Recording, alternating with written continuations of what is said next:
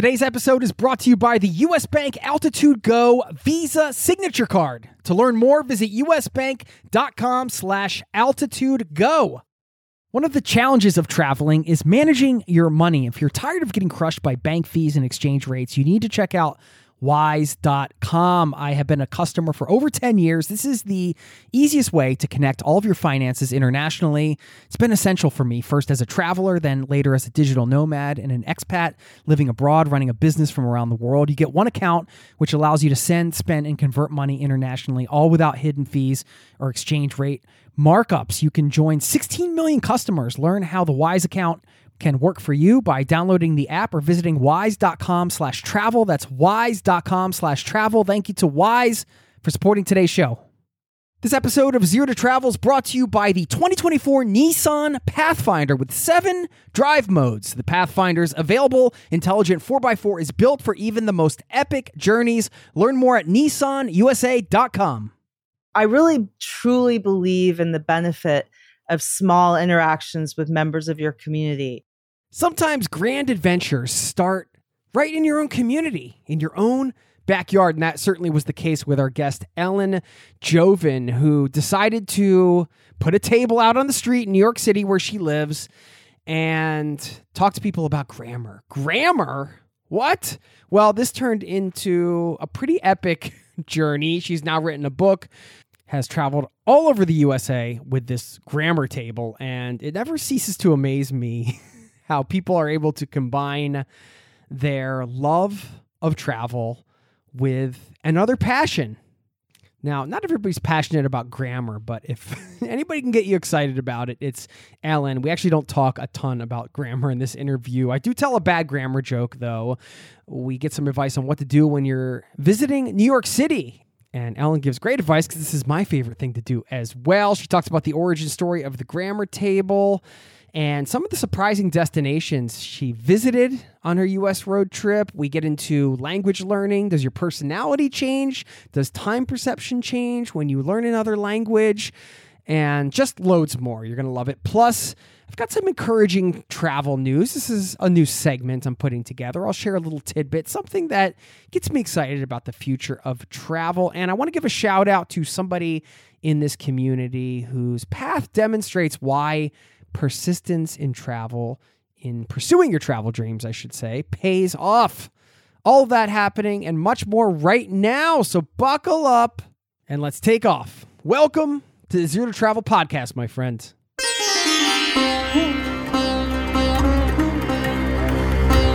You're listening to the Zero to Travel podcast, where we explore exciting travel based work, lifestyle, and business opportunities, helping you to achieve your wildest travel dreams. Now, your host, world wanderer and travel junkie, Jason Moore. Hey, what's up? It's Jason here with ZeroToTravel.com. Welcome to the show, my friend. Thanks for hanging out, letting me bring a little travel into your ears today. This is the show to help you travel the world on your terms to fill your life with as much travel as you desire, no matter what your situation or experience. I did some traveling myself this past weekend. Met up with a buddy out in Western Norway. Had something happen to me that I've never experienced before, and I'll share that later in the show. But first, I want to remind you to get in touch. You can always email me, jason at zerototravel.com is my email, and I leave a voicemail box link in every one of the show notes. You can just click a link and leave a 90 second or less voicemail. Would absolutely love to hear from you. I got to give a shout out really quickly to Matt, a listener of this show, said, After years of listening to your podcast, taking in all of the stories and finding motivation, I finally built up the courage to quit my job and take an adult gap year back in 2020. I spent all of 2019 planning and saving, had a one way ticket to Brazil booked for May where I plan to celebrate my 40th birthday, somewhere on the road living my dream. Unfortunately, we all know what happened in 2020. Lucky for me, I hadn't quit my job yet, but I felt like this dream was dead. Listening to your podcast on my morning walks during the pandemic helped me enjoy a sense of travel. Even went back and listened to old episodes that had resonated with me. After two years of postponement, I've again booked a one way ticket to Panama for this October. I'm going to sail around the Darien Gap to Colombia and spend as long as I need exploring South America. And beyond. Hasn't been easy, probably the hardest and scariest thing I've ever decided to do, but I feel more confident in my decision after listening to the stories of all of the amazing guests. So uh, I just wanted to give Matt a shout out here and tell him good luck, congratulations. And I do think this is a reminder that the persistence that he showed in pursuing those travel dreams really does pay off if you stick with it. I mean, even with uh, this pandemic and everything that happened, you know, coming back and still kind of following through with the plan. So I thought that was a good reminder for all of us to uh, just hold on to the things we're working towards. Sometimes they take longer than expected, but let's all hang in there together. If you got a story you want to share again, please get in touch. Would absolutely love to hear from you. Okay, let's slip and slide into this wonderful interview segment with my friend Ellen Jovin. You're going to hear her story and how she was able to take this passion of hers, an unusual passion, I would say. I haven't met too many people that are passionate about grammar, uh, but able to take that and turn it into a big travel adventure and even a book, something related to her career. And also, most importantly, scratching that itch to connect with other humans that I think we all feel now more than ever, especially given recent times. It's just so key to make those connections. And we'll talk about that and much more in this interview. So please enjoy. Stick around on the back end, testing out a new little segment here. I'll just share some encouraging travel news, just a small little tidbit, something that gets me excited about the future of travel, and a little bit about my trip to Western Norway. If you're interested in hearing something that never happened to me before, that was totally odd, but uh, makes sense. you can stick around for that. And of course, I'll leave you with the quote. So I will see you on the other side, my friend. Please enjoy the interview. This is the last stop on this train. Everyone, please leave the train. Thank you for riding with MTA New York City Transit. It's great to see you. I can't remember the last time you were on. I mean, I started listening to the show, but I forgot to look at the date. But it's been some years. Four or five? Does that Four or does, five is years? 2017 possible? I think 2017 seems like the most likely. It was a long time ago. It seems possible. Uh, I'm terrible with years. I don't know about you. I can't right. keep track. Well, I've these. What did also actually noticed um, that nobody knows what year it is now. Um, so that people I met three years ago think I met them like seven years ago. Someone was like, "Oh, I met you in Oregon with the grammar table in 2016." I was like, "No, it was 2019." That's how messed up people's. the last two years were like five years. Well, yeah, the perception of time. Language might have something to do with the perception of time as well. I, that's something I want to talk to you a bit about today. Well, we have a lot to talk about. I should give you a little bit of an intro here. Today's guest traveled nearly 30,000 miles around the United States with her grammar table, a pop up traveling grammar advice stand that has been profiled on CBS National News and the New York Times and on NPR. And she has a new book out about the experience called Rebel with a Clause Tales and Tips from a Roving Grammarian. Yes, you heard that right. We're talking a bit about grammar today. But don't worry, I promise this will be the most fun you've ever had with this topic. Ellen Jovin, welcome to the Zero to Travel podcast, my friend. Welcome back. Thank, thank you so much. That was a lovely intro. How dare you make grammar fun again, Ellen Jovin? How dare you? I'm so sorry. I won't do it again. Well, I mean, we're going to talk about more than grammar. Of course, there's the travel aspect of this and, and language and all of that good stuff. And if you're curious and you want to hear my last podcast with Ellen, she talks about her experience as a polyglot, which I know is a term you don't always love and embrace, at least at that time. But yeah, we're going to get into all that stuff. I wanted to start with a, a quick grammar joke for you. The past, the present, and the future walked into a bar. It was tense. Oh my gosh. I've heard them all, Jason. Sorry. Sorry. I should have turned it over to you. the, that's not the worst one, though. I had to Google that one. How's life in New York City? Well, it's been super hot. So this is the first I'm speaking to you on a much cooler day, and I think I conjugate better when it's like this. Yeah. The the weather impacts your conjugation. It does. I don't. The grammar falls apart uh, when it exceeds 85 degrees. And fortunately, today the high is 85. That is in Fahrenheit, in case anyone's worried. I'm not going to we won't be bursting into flames here. No, New York is great though. I mean, it's been it's pretty lively. People are out on the streets ready to talk about grammar, so it's been great for me.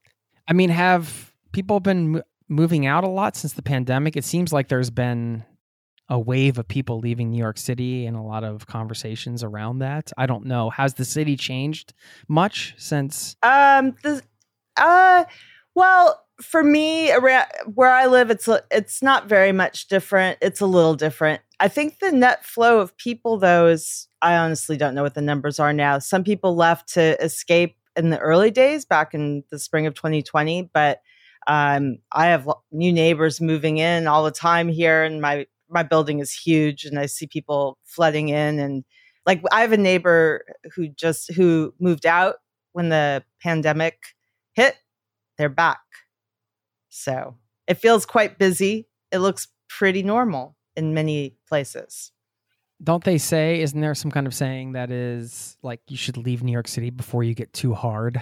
Well, I've missed that.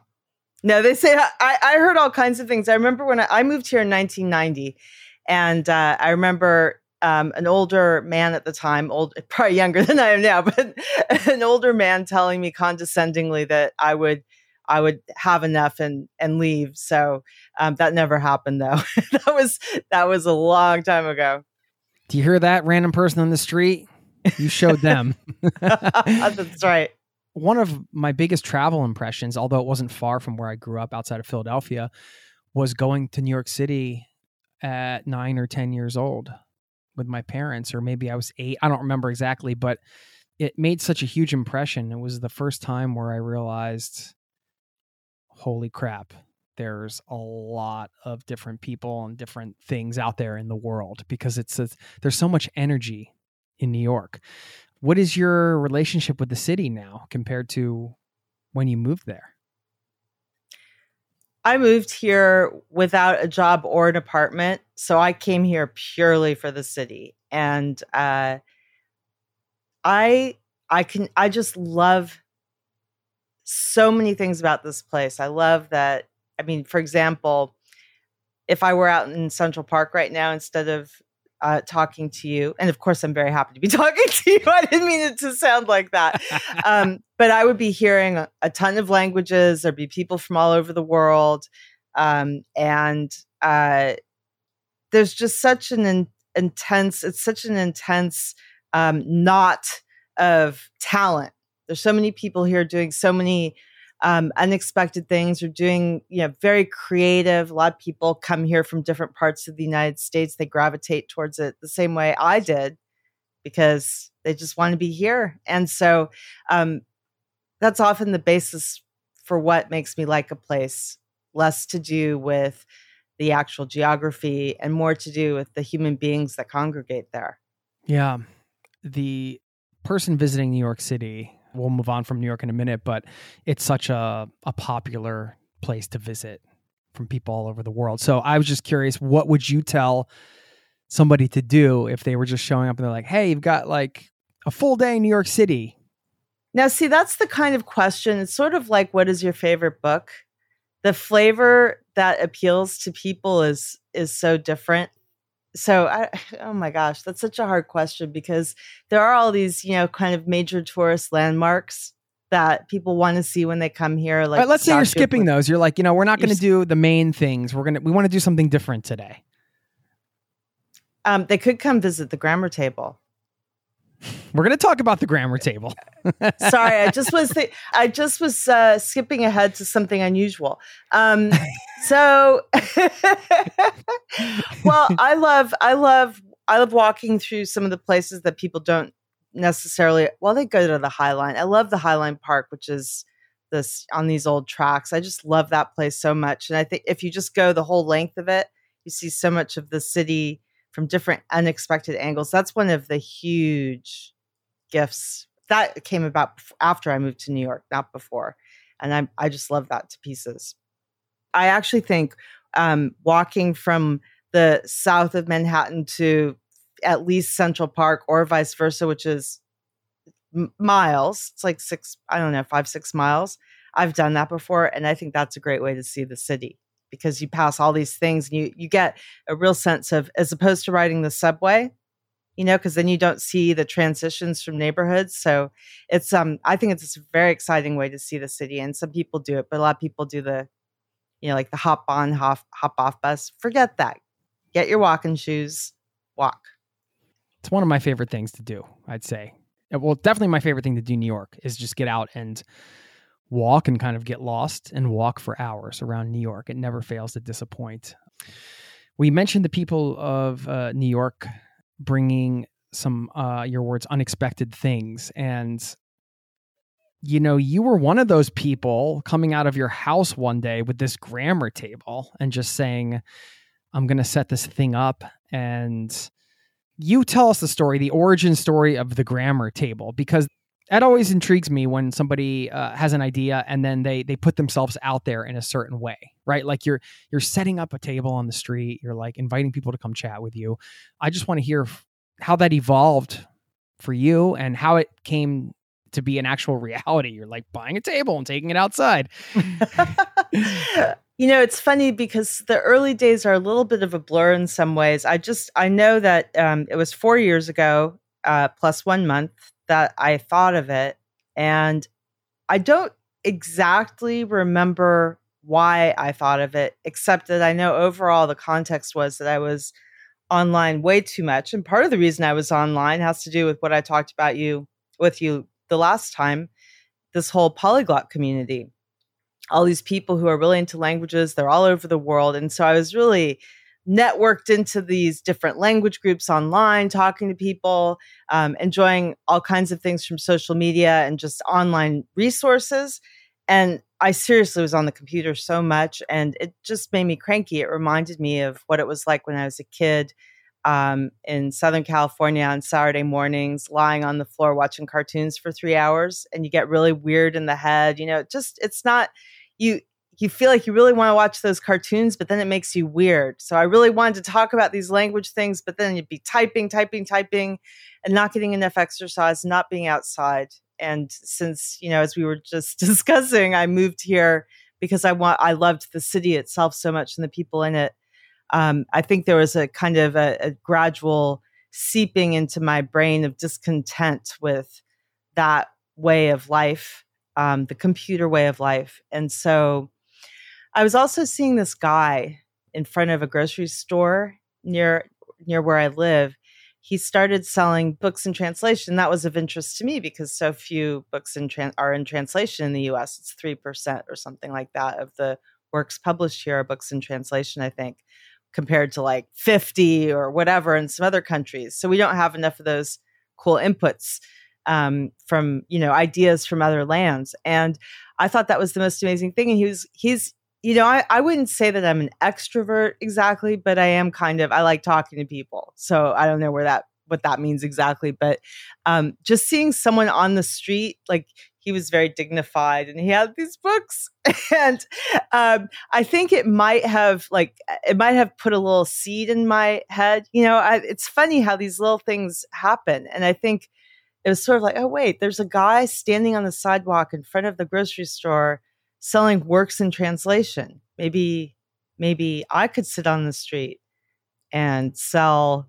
No, not sell because I don't charge for it. But you know, it just I think it I think it made me think of it a little bit more. It's the barrier for me between having a grammar table and not having a grammar table is definitely not the grammar component or the table component or anything else. It's more, can I is that a is that a thing that that some that I would do because a lot of people on the sidewalk are trying to con you out of your money. You know, they're selling they're selling fake merchandise or they're trying to get you to gamble on something that you're sure to lose. So there's there's a sort of not very there, there's a, a kind of unsavory aspect of it. Life on, you know, life at a table on the street. So, so I think that just like getting over that little hurdle in my head, and then seriously, once that was in my head, all I all I need to do is get the table and the sign and wait for it to be cooler, because I really don't really don't like the heat. and so in September of twenty of September of 2018, I just walked outside the building and set it up, put it down. And how often were you doing it? A lot. I was doing it a lot.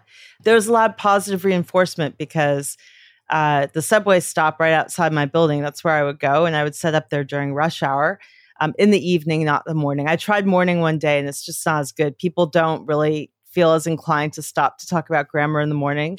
Plus, They're like, eh, coffee. you eh." you you know I'm not a morning person, so it's not the, the, the- like not the most obvious thing for me. But I um but I had so much fun with it immediately that it was an incentive.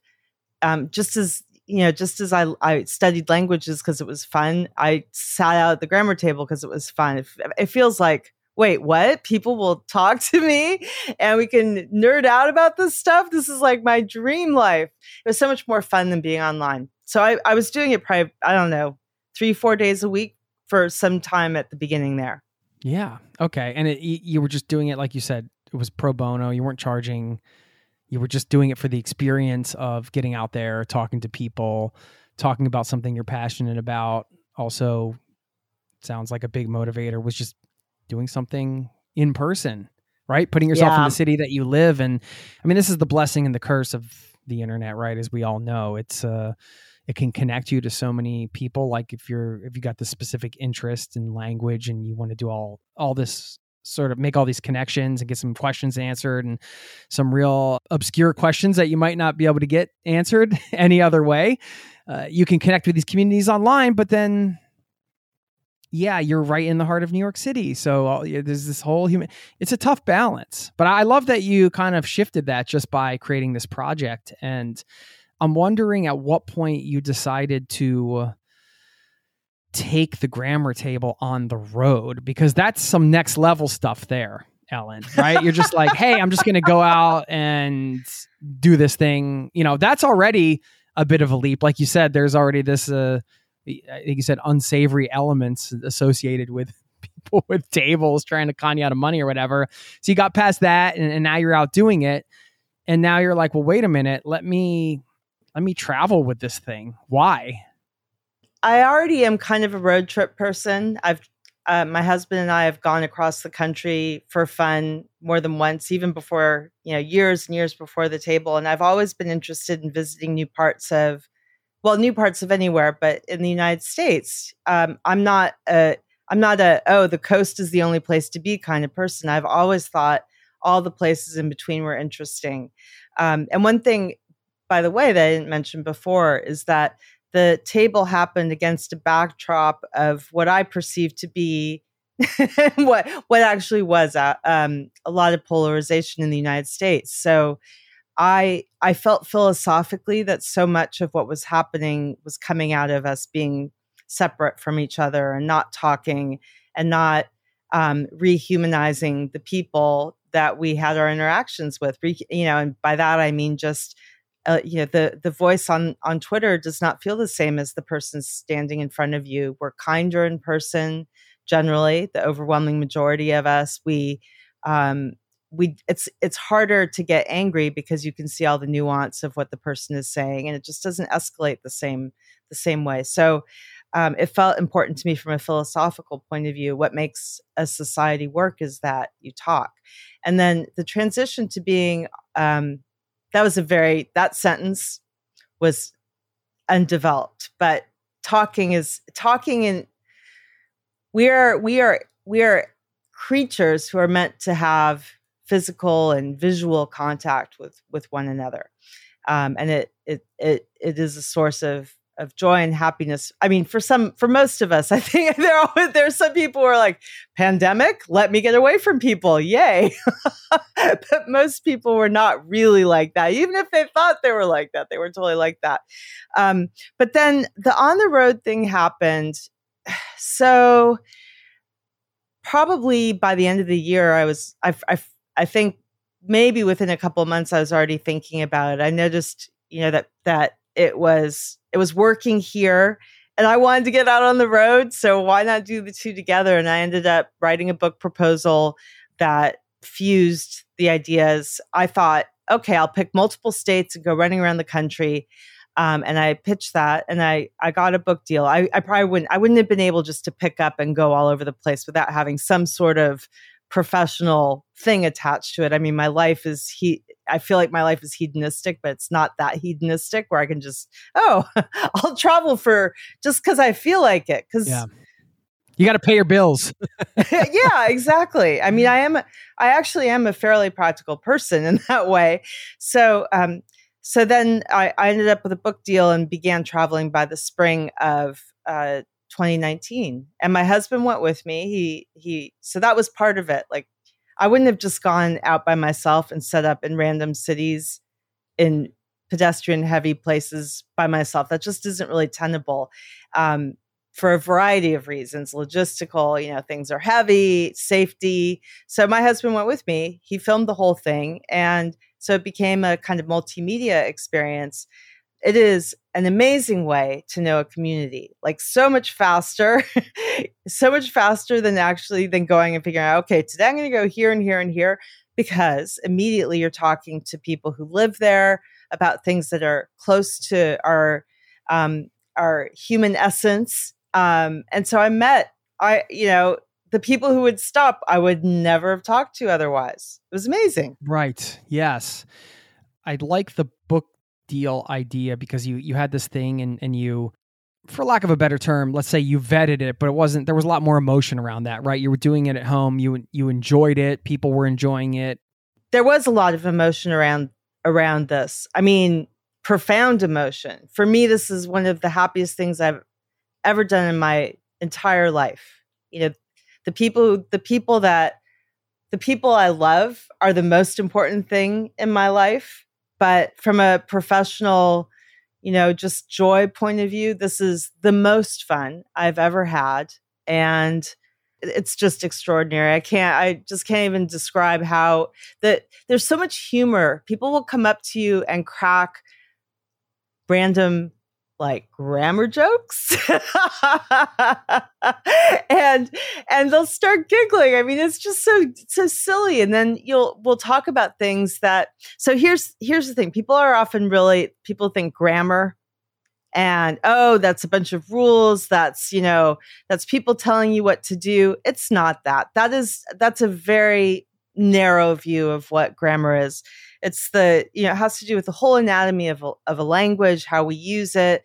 There are different dialects there are different levels of language. There are influences from other languages and there's just so much depth to it.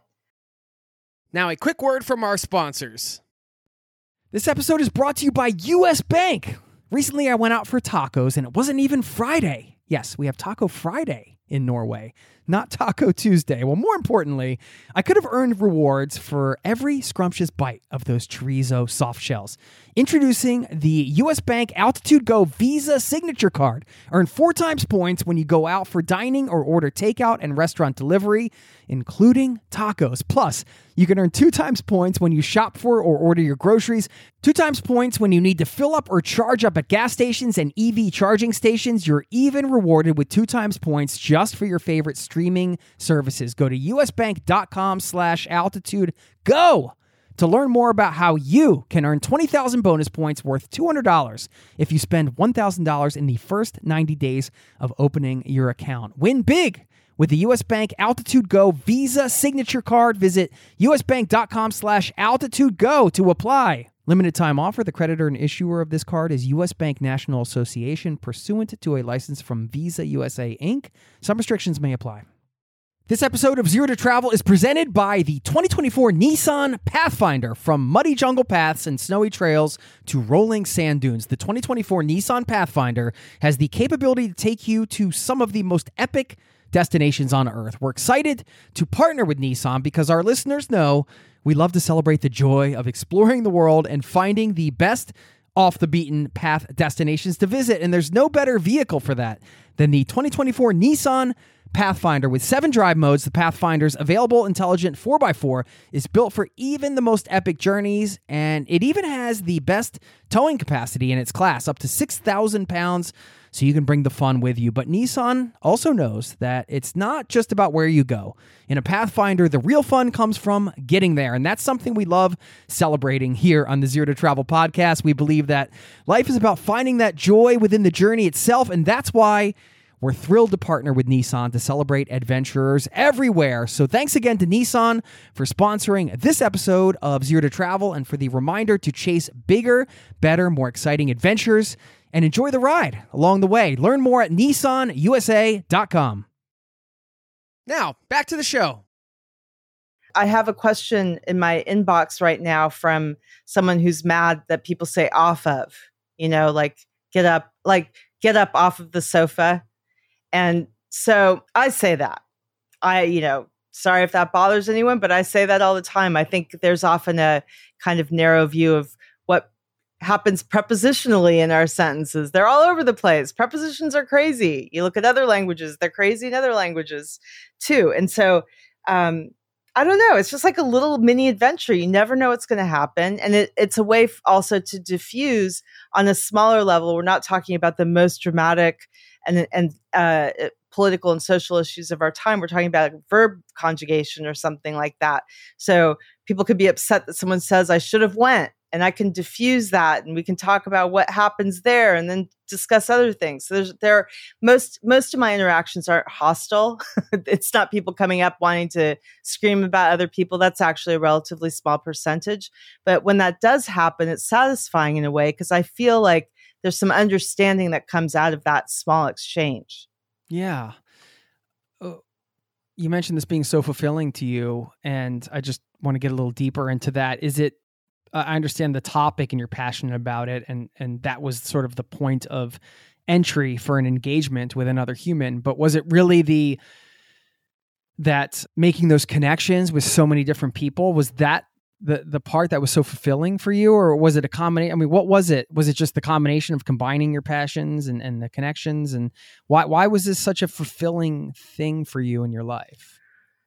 For me there's no such thing as small talk the people you know when people complain about small talk i'm my i know what they mean but my brain is sort of like what? Because uh, you know i ride a, i ride an elevator to get to my apartment building and i love talking to people on the elevator. I mean you have to be sensitive to whether people want to be bothered or not but there's so much nuance in i could be talking about a comma you know like the oxford comma the comma before an and in a list and there's there are explosions off of the details of that discussion into um, what you know what is this person like? What what do we i mean i don't actually think all of this. I'm just sort of analyzing the different layers. But what's this person like?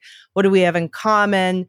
What do you know what does the person's fixation with the oxford comma mean about you know what they how they arrange their socks in a drawer? You know i mean I, not that i think there's any scientific con- conclusion one can draw about that. But um, the it resonates. It's there's a richness to it, and the benefit from I I really truly believe in the benefit of small interactions with members of your community. I just you know once again I come back to um, the rancor that is apparent in public life in the United States right now. I went all over the place to um, parts of the country that are very different from New York. I mean, every place is different from New York and vice versa, but really different, like really, really different. And we could talk about anything without it exploding into something. And I think that connection with another human being about, like, I don't know, it could be the spelling of a word, it could be the spelling. The word they missed in a spelling bee, which people, by the way, have have emotional trauma about. I have discussed the missed word on spelling bees with people in multiple states on multiple street corners. They feel it 30 years later. It's a big deal. And uh, even even though we may disagree on really fundamental things, we still have to figure out how we live in the world together, how we interact, how we can at least keep the parts of our lives that we have in common functional and value them and remember that behind whatever ideas the other person may have, there is someone who actually still has something in con- a lot in common with us. What were some of the other parts of the journey that surprised you? Maybe you had a certain expectation going in and then things came out of nowhere. Could have been destinations that you saw or just overall takeaways the range of people who wanted to talk about grammar was surprising. I think this I think this kind of table is a very powerful anti-stereotype machine.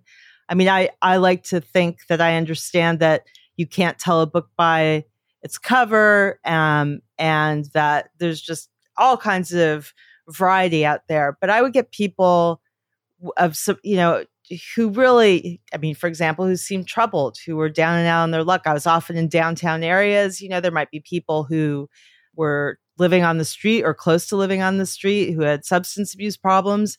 And I've had conversations with some people who were troubled that were really deep about, you know, and I say deep about uh, they were deep about language, but you know, like things like etymologies of words that I hadn't even thought about they were curious about through whatever was going on with them, and uh, I mean, it stirred my my heart to see that, and reminded me that you know whatever you see on the outside, you don't know what's on the inside.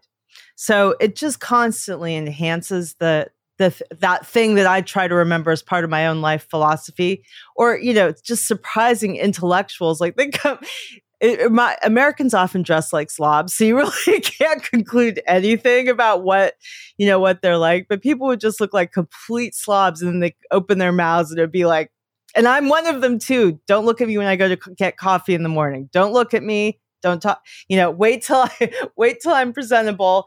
Um, but people would would open their mouths and the most surprising things would come out of them and so that was that was a very beautiful component of it to me and and you know if that works in my brain that will that kind of interaction works in other people's brain. They also and people would meet each other. So i would meet my neighbor my you know that who i'd never seen this person before. They came up to the table um, and then someone else would come up. Then they'd talk to each other. And I remember one day I looked over after a, I, I don't know what we were talking about, ellipses or something like that. And an hour later, the two people who had been talking to me were still talking to each other in this public park outside the subway station that is set up for that, but that often doesn't get used for it because people are sitting at home online arguing with someone on Twitter. Yeah. I love that having a mission like this, I mean, this this is obviously very unique. So this is a bit of a broad question, but uh, just traveling with a mission, uh, your in your case, the grammar table. How does that enhance or detract from your travel experience as a traveler? Means I have a lot more to carry. okay, yeah, like just straight up logistically, it's a pain in the butt having to carry the stuff around, right? that is the first thing that pops into my mind because it requires consideration, and I, I really one thing I. I definitely like to be very spontaneous and freewheeling. So there's the I, I get really stressed out by planning basics basic logistics kinds of things um but let's see uh, I mean, I do. It's made me aware of spaces, of public spaces and urban design more. I already, you know, I picked New York to live in in part because I love a pedestrian city. I love public transportation. I grew up in LA, which is a place that when I was there, no one took, I mean, now they do more, but it's so sprawling and no one took public transportation. It was like, of course you have to have a car, but that's another thing that atomizes society. You're all, you're sitting on the freeway. See, I still say freeway, even after being in New York. You sit on the freeway and there are all these other people sitting in their cars and we're not talking to, to one another. And it's very, um, it's very separating. So I loved the togetherness of New York. I mean, in a way, I guess you could say the origin of the grammar table was just my move here in 1990 to be around people more. When the first thing I ever wrote for publication was about how much I love the subway. You know, so it was about subway experiences being on a train with people from all different backgrounds. That is not something that ever happened in LA travel. You know, it was just not like that when I traveled, I would often pick, I would sometimes pick the city further ahead, but I would often where we were going to go next. But I would often just be a, a, few days out or a day out. Depend, I might change. You know, if it was raining, I couldn't go to the city I was planning to go to, so I'd go, I'd reroute and we go to a different one. That happened in Ohio, where I was planning to go to Cleveland, I believe, and then it was raining all over the state except in Toledo, which is on the west side of the state. And so we went to Toledo instead and we ended up there. And then you get to a place, you don't know it. and you have to negotiate a spot where you will have a combination of people walking and kind of just general a, a, pleasant enough environment that it's not dangerous or it's not you know just too icky or whatever because i've sat next to a lot of trash cans and i you know one thing that i realized also is that so many cities and and towns in the us really don't have more cities um, are are designed or un, are undesigned and don't have a good urban center for people to congregate and uh, that that's something I'd already been aware of. But boy, did I feel the loss when I was trying to pick a place to go where people would actually walk by and talk to me. Um, and and without that, you know, with people just getting on a train, getting far away from the places they or get, getting on a train. Who am I kidding? Getting in a car in the U.S. Um, usually, and driving far away from the place where they work. There, there's a separation there too. So I I feel very passionate about um, not well informed about, but very passionate about urban design and how you make communities where people will come together. You know, from a traveler point of view, it's more fun too. You if you have a well designed city, you you draw you get off at one stop and you walk around, you see a whole bunch of things and people. You don't have to keep visiting LA is is hard work because you have to drive so far to go from one place to the next. Yeah. I remember my first solo backpacking trip to Europe, like the traditional kind of, you know, finished college, went went to Europe, did the Eurail train thing. And just being able to take the train and end up in some city center and be able to walk from the train station to a hotel or a hostel or whatever and and to just do that repeatedly and be able to just hop around this continent and never have the need for a car in those situations it was so you're right. It, it's so um, it makes such a huge difference in the in the travel experience, but it's also just liberating. It makes you kind of think of, well, what kind of I, I enjoy this in terms of like daily quality of life. I just ended up moving to Boulder, Colorado, because they had like bike paths and I could walk places, and I lived out there for a while because I, you know, New York's the same way. You can go out and you can get around without having to get in your car. I, I love that. Um, I haven't had a car since, um, yeah, I haven't had a car the whole time I've lived here.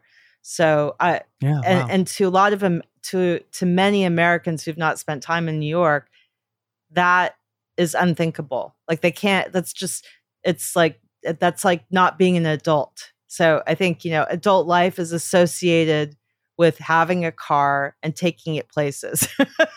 adult life's not, overrated. You know, I'm not, and I'm not dissing that. I mean, I would actually love to have a car, but to park where I live, it's like I mean, it's like renting an apartment. Yeah. Hello, terrible. car. Here's your apartment. It's so, it's so expensive that it's it's really not worth it. So there's a car rental place. That's where we get. We would actually repeatedly rent cars for long periods of time to do these loops around the country. How long were you guys on the road for with the grammar table? How long? Yeah. Um, I haven't added up the total days, but we did it. Um, we were traveling. I, we first went on the road in the spring of 2019, and then the really intensive, nonstop, like day after day kind of stuff began in the summer. And I mean, it was weeks, weeks and weeks and weeks, but we would do like a, a five week circuit across, like the first one was across the north of the United States. So we went out to, we went out as far as Spokane, Washington, and then came back. And then the next circle was I don't know, like a loop in the center of the country, but further south. And so we just kept hitting the last big loop, which is kind of dramatic in my memory now because of the timing. We were we were driving in the south. I, I, I timed that so we would be doing that in the winter, so I wouldn't you know end up as like a fried sausage on the sidewalk. Um, we so we were doing that through December into January 2020, and I was reading you know reports from Wuhan while we were doing that and being and kind of thinking like this really sounds rather terrible. Oops um, and the, one of the last stops was new orleans where there were just it was pre mardi gras and there were people everywhere there were tons of people all over the streets. So i have these photos of of so many people and then we got back here in mid january in new york of 2020 and then we never went out again. So we that was our last trip and I, I have I have gone out. I have been other places with the grammar table again now, but it was a long, long hiatus and and kind of amazing because I just discovered this thing. Oh, look, being in society is wonderful, and then boom. Yeah, but at least you got some good quality time out on the road with it. Sounds like. Oh and, my god, um, I was so happy. I just sat home and wrote. It was it was pretty good because I would have been tempted to write a lot less and talk a lot more. Um, so I tried to make you know I tried to make lemonade from the lemons. Nice. I'm going to ask you a little bit about the book and get some writing advice in, in a minute. But uh, just to stay on the, the road trip side, I wanted to get some destination recommendations for you, like somebody that's going to be road tripping through the US. Were there some destinations that you visited that surprised you, or some places that you might say, hey, these are, you know, this might not be part of the main you know sites that people think when they think about visiting the US or you're from the US and you're traveling around but these are cool little communities to check out Uh, A hundred percent. I love, love, love um, Red Cloud, Nebraska. That was the smallest town I went to. It has about a thousand people in it, and it is the home of. It was it was where Willa Cather lived.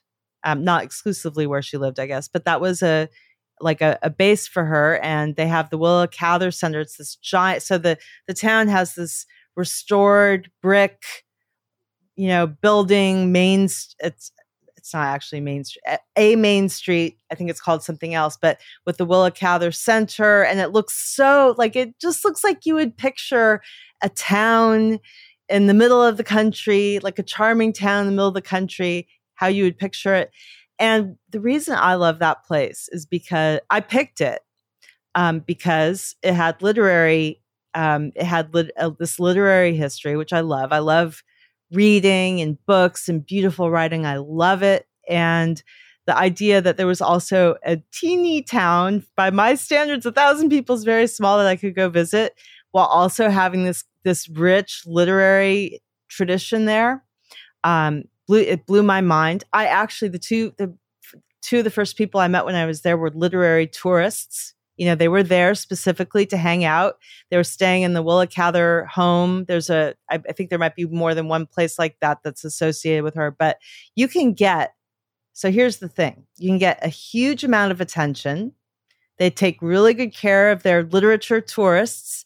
Um, and it's, the scenery is amazing. And it's not like compared to going to a major city, which I also love. I love major cities um, a whole whole lot but you get such a such a value for your tourist dollar and i think that's the kind of thing i would if i went out again in the same kind of way that's the kind of thing i'd be looking for i also love baker city in oregon that's a bigger town it has a population that i think hit hit the five digits i don't remember how many but some tens of thousands or something. Um, and there were tumbleweeds and there were little i don't know i forget what those birds are called with the little headdress kind like partridgey looking things. I don't remember what they were but you know, they were roaming down the middle of the street and it just there's amazing public art everywhere. There's an old hotel. I mean you can really have this very um, old american feeling experience there. I loved it. I had a great time people are friendly in the small towns you know you really i i just I would immediately meet people who are really who are part of the community, really part of the community. And they took me around, showed me stuff, and yeah, it was cool. nice. Two great recommendations there. Unexpected. Your favorite story from the book? Talk a, a, bit about the book. I'm sure it's pretty fresh. It's Rebel with a Clause. It's the name of the book, which is funny. Great title. Favorite story from the book? Do you have one? This is like There's... asking me my favorite child. I know. If the favorite question isn't really, let me reframe it. Perhaps it's a, a story that sticks with you. Uh, in Austin, Texas, I was sitting on a, a, trail in Zilker Park. So it was, you know, like a dirt path. There were tree, like a tree was kind of hanging down to my hair. And people were on this path in this park, just biking, walking, hanging out with family and um, this this young couple stopped by and they were so it was so th- this makes me feel happy. They were so excited to see a grammar table on a path in their par- in the park. You know, that's that's flattering to have people extremely excited to see me. Sometimes I feel like I show up at just the right moment. And they were so happy because they had just gotten married and they were so in love and just the the love was spilling out and they wanted to talk about whomever and whoever. And it wasn't really so we went through we went through uh you know my own personal whomever shame. I think i once used whomever when i should have used whoever when i first moved to new york city. But what what i just remember about it is they seemed like it seemed like i had given them a house or something they were that excited about it and um I don't know. I don't know how to explain it. It just it was just so cool to have people be so effusive about something so small um, in this in just a random place. I think you know I love surprise that kind of surprise. I don't think I love surprise parties, but I love that kind of surprise when you're just walking down the street and something pleasant happens that you didn't expect. So that's it's basically like a nonstop. Uh, you know, it's like an IV of happiness into my arm to have these kinds of experiences.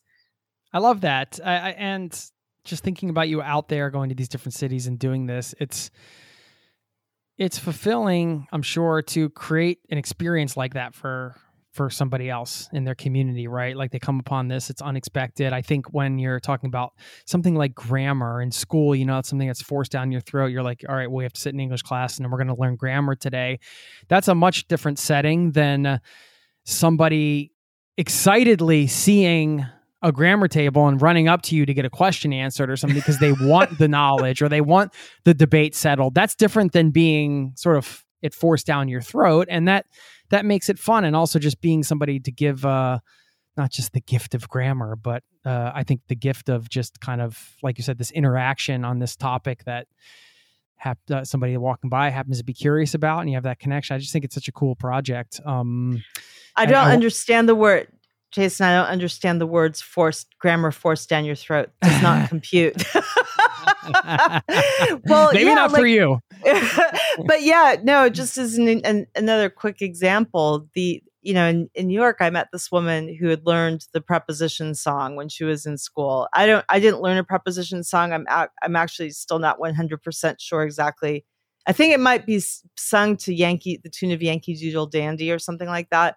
I didn't learn it. But anyway, a lot of people have told me they learned this preposition song. She was a dancer. And not only had she learned the preposition song, she'd also learned, she'd also choreographed a preposition dance with her school friends. I think she was in fifth grade.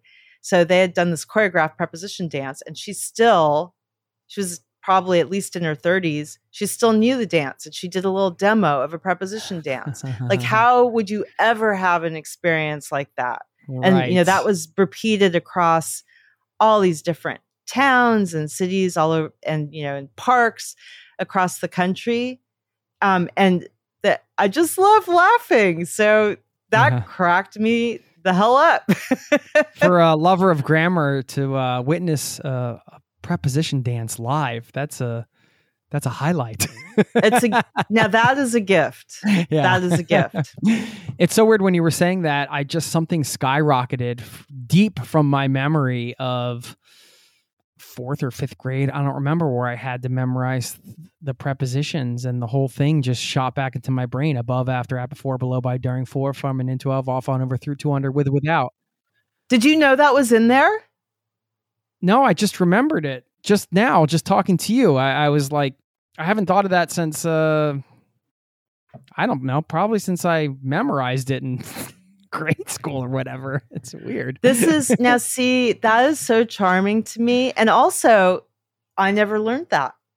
I I just know I know them just by the the concept and I can identify them. Um, but I never learned the song, and I feel like that's something I would have really enjoyed off on over through to under with without. Uh, yeah, I, I wasn't the song. Oh was my gosh! You know yeah, the I, O's too. A lot of people can only do the beginning and then they forget it. You are a master of prepositions. I don't think so. I don't even know if I said that. I'll have to revisit that when I when I listen to this again and make sure I got it right. But anyway, that was uh that was interesting. You're pulling stuff out of my brain, Ellen. Let's take a brief pause. We'll be right back. Would you love to have an incredible cup of coffee every day? I've tried it all. I've done the pour over, I've done the French press, but I tasted an AeroPress coffee many years ago and immediately I was sold. I had to get one. AeroPress is a patented three in one brew technology. This combines the flavor benefits of espresso, pour over, and French press all into one compact portable device built for travel or home. I love things you can use in both places. This device has over 55,000 five star reviews in over 60 countries. AeroPress is the best reviewed coffee press on the planet. I've owned one for so many years. I don't even remember how long it's been. And they are under 50 bucks. So they also make an exceptional gift.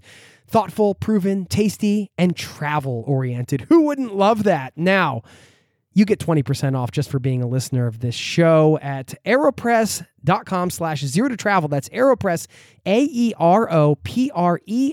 dot com slash zero to travel. That will save you 20% on checkout. Thanks to AeroPress for supporting today's show.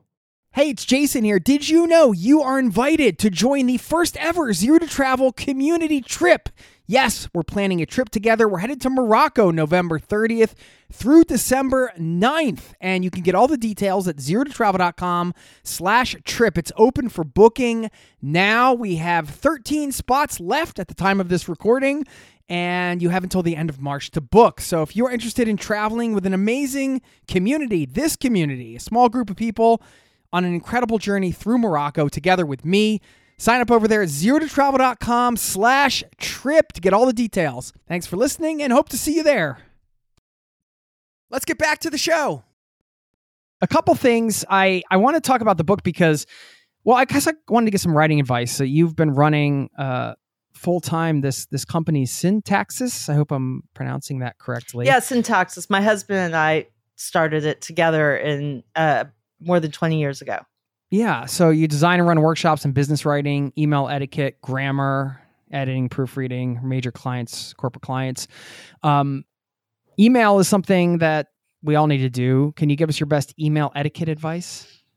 I think the most important thing is making sure, and this is going to sound a little touchy feely, but making sure when you're looking at that screen that you're kind of centered in yourself and you understand what your own voice is so that you're not doing kind of jargony BS baloney to sound like what you think is an official voice. I just oh. find some people get really trapped in this inauthentic voice and they do all kinds of weird things and so then they're you know they're using expressions they would never use they're like trying corporate to be fancy speak. like let's put a yeah, pin like, in this and da, da, da, yes and, and they're all different versions of that but that's that's the thing that I notice the most that there's a gap between the human being I meet and the human being that is represented in the person's writing. So I often I, I think that because people think, oh, writing and speech are totally different. You know, I have to have this professional business style and it has to be different from how I speak. I think it's a little bit of a misconception. My my writing voice and my speaking voice are not wildly different. They are I, I'm more organized, a lot fewer us in my writing than in my speech. Um, I'm more polished. I don't have, syn- you know, my syntax doesn't explode halfway through a sentence, but but it's still fundamentally the same voice. So so accepting that there's variety in writing, as there is variety in speech, and figuring out how to do the best version of your writing voice so that you can represent yourself in your in your physical absence, I think is the key for me. Mm. Love that. What about uh, getting a book deal and writing a book? Some of your advice there. Um, the it's a you know this is kind of a funny question because I moved I when I moved to New York in 1990 I moved here to write and I started working on a novel right away and I never published that novel I didn't publish the one that I was working on after that novel so I have these large unfinished manuscripts sitting in the file cabinet right next to where I'm talking to you. I know where they are at the bottom of the drawer, sitting there collecting dust. Um, I think the uh, the idea. I mean, the reason this this one was successful for me is because the idea came, I guess, organically to. I kind of hate that word, but it just happened. And I would do, I wasn't thinking of, it's funny. I was, I had been pitching a book, book ideas beforehand that had been swatted down. And when I thought of doing this, I didn't actually think about it as a book. I didn't, I was just sitting out there having this experience. Um, and people started saying this should be a book. And I thought, oh, I don't know why I didn't think of it. So, so my advice is that I'm a terrible advisor because when I was consciously trying to think of book ideas, they were getting rejected, and then when I stopped thinking of it, it happened. But that's not that's not a system. I think the system is so different for everyone. You know what I think is helpful for people who want to write a book um, is to is to remember that there aren't age milestones. I'm 56 and I moved here when I was 24.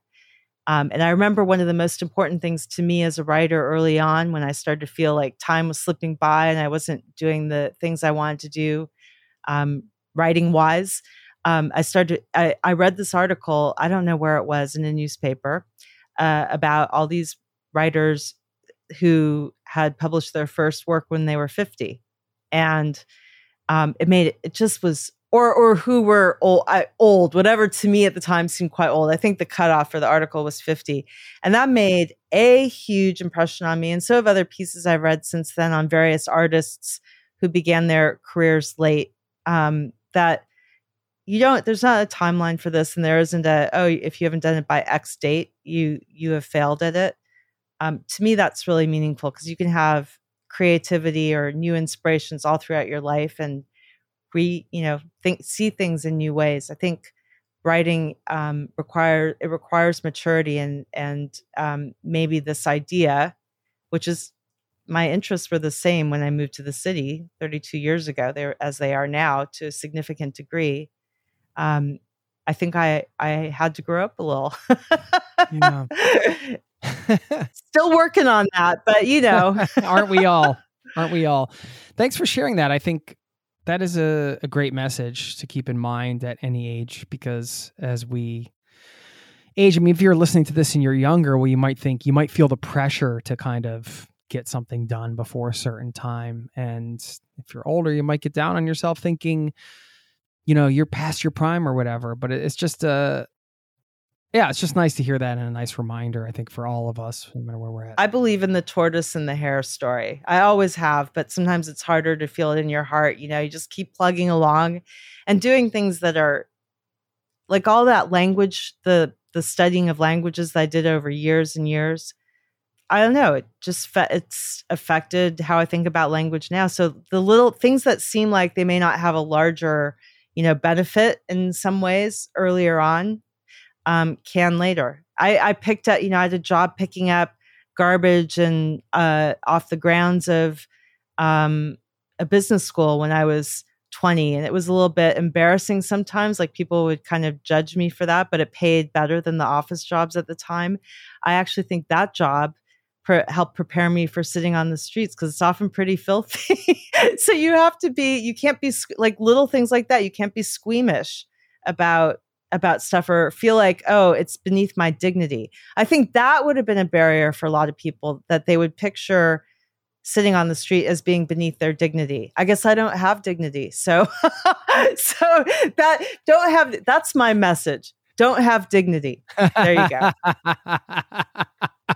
no, I well, that's funny. That's a good joke, but I I think everybody understands your message. Is not don't have dignity, but I love to hear stories from people who have done something like you have. And then upon reflection, you start looking back at some of your past life experiences and realizing how they have unexpectedly played into the things you're doing right Absolutely. now. Like who would think the garbage job that you were when you were 20 years old, I'm sure when you were doing it, you had not a clue that this was going to be something that you might reference in your work, you know, 30 years later or whatever. Just don't know. Yeah. Yeah.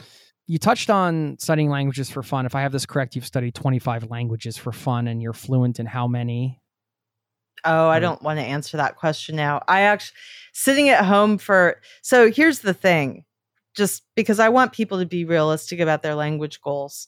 Um, you can't maintain languages that you aren't using. I mean, unless maybe you have an aberrant mind that somehow permits that, but that's that's just not normally going to happen. So um, I'm sitting talking to you right now in front of shelves and shelves full of grammar books. Many of them I've gone through. What's in my head right now, I don't even know. Right now, I'm refreshing about four or five languages in the hope that I'll be able, as I go out more with the table again in the coming months, be able to use them with people who come up to the table. Um, the the maximum that I was fluent in at one time was probably six, um, but the sixth was constantly teetering on the edge of the edge of extinction because I virtually never got to use it. Um, and I, but I remember pieces of a lot of them, and I also remember things about structures, which in, that inform those inform how I think about English. Um, and about writing systems. And I have fun with that at the table. You know, like sometimes I'll surprise someone by being able to write something in Arabic or whatever. Yeah. They don't expect that. And I get a right. kick out of that. well, you mentioned something about how language can influence thought, or I can't remember the exact words you, you used. And I was doing some research uh, for this chat with you and came across this concept of linguistic relativity, this uh, Sapir-Whorf hypothesis. I don't know if you've heard of this, this uh, idea that suggests that the structure of a language, I'm reading from Wikipedia now, that the structure of a language affects its speaker's worldview or cognition, and thus people's perceptions are relative to their spoken language. I'm just wondering, having studied so many languages and been immersed in them, what you think about that concept. There, there are a lot of myths going around about that kind of idea. I don't think fundamentally. I, I see I in, in some of the language groups online, I see people saying things like, My personality is different when I'm speaking Russian than it is in English. And then when I do Japanese, I do XYZ. And like identity shifts yeah and so that's not quite what you're talking about but also you know like is there a word for something in this language that doesn't exist in others but i think overall my sense is that um uh that idea is eh is i know i know people spend a lot of time on it i'm i don't really spend much time thinking about but that often when people think that that when they're talking about how this word exists in this language, it doesn't exist in another. There's just another way to frame it in a different language. It's not that the the thought doesn't happen; it's still captured there. It's a very tricky kind of analysis to make, and and I'm not equipped really to comment on it, except, except to say that I'm the same weird person in every language I've studied. Love that. There's no question that being able to speak even a little bit of a language has at least for me personally been able to connect me with a culture in a different way and it's people on the ground as a traveler i guess i was doing some research and i saw a great quote from charlemagne who said to have another language is to possess a second soul which i thought was quite a beautiful way to to put it. I'm just wondering how has speaking other languages and studying languages uh, impacted your life? It is I think, a way of turning out from turn looking out from the world you live in and recognize there's something very fundamental about being able to appreciate that a set of sounds that is unfamiliar to you means something to a whole other group of people and that is i think one of the costs of insul- insularity you know in the united states um, we're not the only country like this, but there's some countries that have a lot of monolinguals. Even though we have our United States melting pot or whatever, we and we have a ton of languages. There are many people who speak only one language, and I think sometimes it's hard for people who really haven't had training in another language to appreciate fully that the people visiting their town who are emitting these sounds that are unfamiliar that may sound even quite strange if it's a language with a really different sound inventory um, that that it's exactly the same. Like they are living their lives along and that these these sounds are working for them in the same way. It's like it sort of creates a sense of i'm really simplifying here. I didn't i don't mean to offend anyone because of course many people don't think this way but i do i've seen enough of this in the united states that i think that there's there's a sense of otherness that that people who haven't had the experience of at least trying you know, beyond like a year of language class or maybe no, no language class, they can't quite envision what it means to cross over into the other side. And I think um, for me, like, especially learning other writing systems beyond just the sounds, learning other writing systems and being able to read signs in um, Arabic or in, in Russian, it's it's life altering. It makes the news in your newspaper seem uh, for me anyway, it makes it seem more accessible. This that you know, if, even if I'm understanding one out of every ten words, it makes me feel closer to the people who are using that language. So it's a very profound sense of connection, even when I don't have full access to meaning. Um, and maybe I don't know. Maybe I'm describing more my own personal um, limitations of imagination. I mean, maybe pe- people can imagine those things fully without it, but I I think it it when you actually participate in it, um, it's stirring in a in a in a in a bigger way. I don't know. I feel like that was very rambly. No, it was great. Thanks, thanks for that, and um, just want to say thank you for your time today. I struggle with grammar sometimes, and you sound awesome quite awesome, uh, quite quite often. See, I just said awesome. quite awesome at grammar. No, I actually have this. Uh, I think you you might have told me about it years ago. I don't remember this uh, this extension Grammarly on uh on. I definitely didn't. I don't think I would have. I don't think I would have. I lean on this thing because grammar isn't my strong suit. Let us put it that way. So when you said uh, you had this book and and we got in touch and we talked about coming on the podcast Rebel with a Clause, Tales and Tips from a Roving Grammarian. And I thought, okay, I know Ellen. She's awesome. Uh, here's somebody who took like something I love, travel, and something that I'm a little eh, not sure about, but I'd like to get better at grammar, combined them and actually made it fun. So I'm like, I'm sold. So thank you so much for helping me improve my grammar. I've been enjoying reading through the book. I'm still working my, my way through it as we close out here, just let everybody know where they can find you, where they can pick up the book, and all that good stuff. Okay. Um, thank you for thank you for that description. By the way, um, book the book is uh, available in stores and online where you know where books are sold in the U.S. and Canada already. It's also uh, being published separately in the UK, so you can get it uh, in a lot of countries. I don't know exactly the full list. This is actually something I need to find out. But um, but you know, there are book sites that ship worldwide, and I know that there are that, that the book is on there. So the other thing, um, I do a ton I'm still online, even though I have the table. So I do a ton of language polls and quizzes and questions on my Grammar Table Twitter account. It's just Grammar Table. You will be more likely to find it if you spell grammar correctly. That is G R A M M A R. And I, I'm kind of joking about that is such a commonly misspelled word. You know, I get all the time. Um, so anyway, we have a lot of fun over there just mostly things it's not like this is right and this is wrong usually it's more like questions about how people use words and it's interesting to find out through the responses the the variety in that the variety in how people use english and other yeah. languages and uh, I know if you go to Grammar Table, spell it right, grammartable.com, then you have links to various places where you can buy the book and and the socials yes. and things like that. So we'll, we'll link up to that in the show notes as well. And Ellen, I'm just so glad we got to kind of reconnect and do this. Congratulations on like the whole project.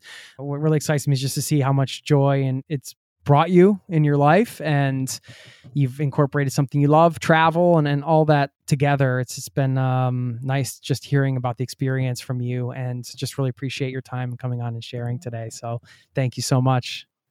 Thank you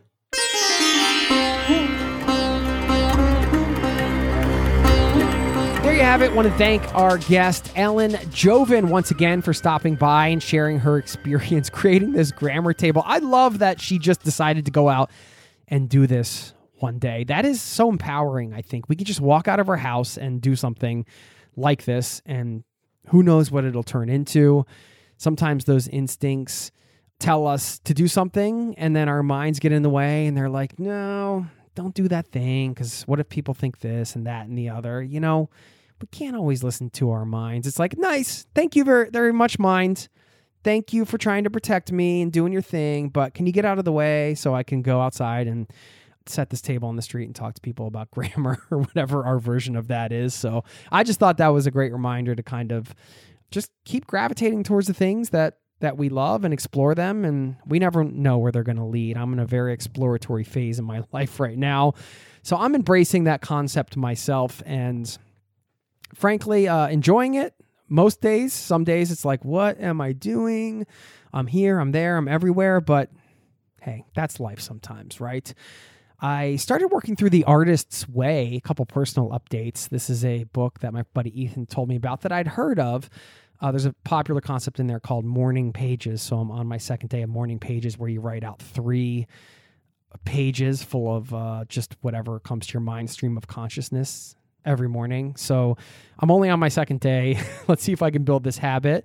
But it's again kind of like refreshing to just sort of brain dump in the morning, get sort of things out of there, almost squeeze the sponge and empty it out and be like, okay, now I can uh, move into the rest of my day. So if anybody listening has done the artist way and has any feedback or advice or anything, you can uh, send me a message, jason at zero to travel.com, or just drop a voicemail and let me know. There's a prompt for you. You can always just check in and say hi as well. Would love to hear from you. I want to do a little segment here I'm calling Encouraging Travel News. Here we go. This one came across my inbox. I'm on some of these PR lists. I have no idea how I get on these lists, probably because I give my email out in hundreds of shows and people just add me to these lists. Anyway, there is a company called Havila Voyages in Norway, and they do some cruises into the fjords. And it looks like, according to this little email, uh, I'll, I'll, read it. It said, "quote In less than four years, it will be a government requirement that all ships sailing into any Norwegian World Heritage fjord must do so entirely free of emissions." So Havila owns some battery-powered ships, and they are already fulfilling this requirement four years ahead of time. So two of their ships have sailed emission-free through the World Heritage Fjord uh, this summer and they're underway to using the batteries more than what is required because they think it's important to take care of nature, as we all do. So I had to give a shout out to Havila Voyages. No idea again how I ended up on their email list. This isn't a sponsored anything. This was just like a PR release thing. Apparently, they're the world's most eco friendly shipping company for passenger cruise ships, and now they are uh, building these emission free ships, I guess, or they have some built. So, anyway, I think that's pretty cool. And I just like to see these changes taking place into the fjord with zero emissions.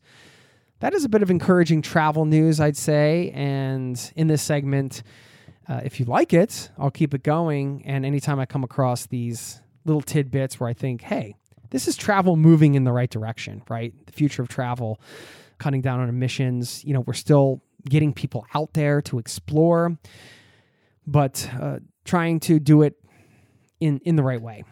There you have it. Uh, if you want to hear more of those, let me know, and I will continue to keep my eyes open for some encouraging travel news. Speaking of the fjords, I did take a trip out to Western Norway this past weekend. Lysefjorden and did a hike, an iconic hike. You may have seen pictures of this on Instagram or somewhere before. It's called Bolten, and there is a rock that's just looks like it was stuffed between two sheer cliffs over this gorgeous fjord. And you can actually get out and stand on the rock. It's not very big, I can tell you, because I was there this weekend, hiked all the way up with my buddy Mark, good college buddy of mine, and just so great to see him and reconnect. And we did a couple hikes over the weekend, and this was the big one. We did it on Saturday, had pretty good weather. This is one of those hikes where I don't know if the rock gets wet, it's pretty slippery. So they have some chains you can hang on to to kind of help you climb up and down in certain sections. And it's about 10K round trip. But at the top, you get to this Bolten, this place where the rock is stuffed between these cliffs. And I believe it's an 1100 meter drop, if uh, what I looked up is correct. It's insane. And I never had this happen to me before because I feel like usually in some of these types of situations, I'm able to understand, okay, surprisingly, no one's died here before stepping on this and getting a picture. I was kind of surprised given the drops there, and you have to kind of turn your body around to the side and grab on the, this little sort of rings like that's drilled into the rock just to sort of get in position to get on the Kjeragbolten rock itself. And then you're standing there and it's just, you know, it's a rock. It's not that big. I, I thought it was going to be bigger. Also, it's a bit rounded. It's not really flat. So you can step out on there and stand there and, and take the iconic picture. But I couldn't do it, man. my body froze up. Like I, I, my body started shaking. My limbs, it was not allowing my limbs to even think about going out there. I just my confidence level just dropped to nothing. I and you got to step on that rock with confidence, right? So I did go out there. It's a funny picture. I should post it up with the show notes. I'm next to the rock and I got my foot on the rock and I'm sitting there. So I made it out that far, but I couldn't quite take the extra step or two I needed to take to stand on it. It was terrifying with the with the sheer drop and I don't know, maybe it's because I you know, I feel like, oh, I have my kids. This would be like the dumbest way to die ever. You know, just getting on a rock for a picture. That's totally not worth it. But I was beating myself up a little bit on the way down because my buddy Mark did it and I was giving him props and he was super kind. Uh, he's like, dude, it's no problem. You didn't get on the rock. I was like, yeah, but I couldn't conquer my mind. and I guess I couldn't, but my body wouldn't let me do it. It shut down.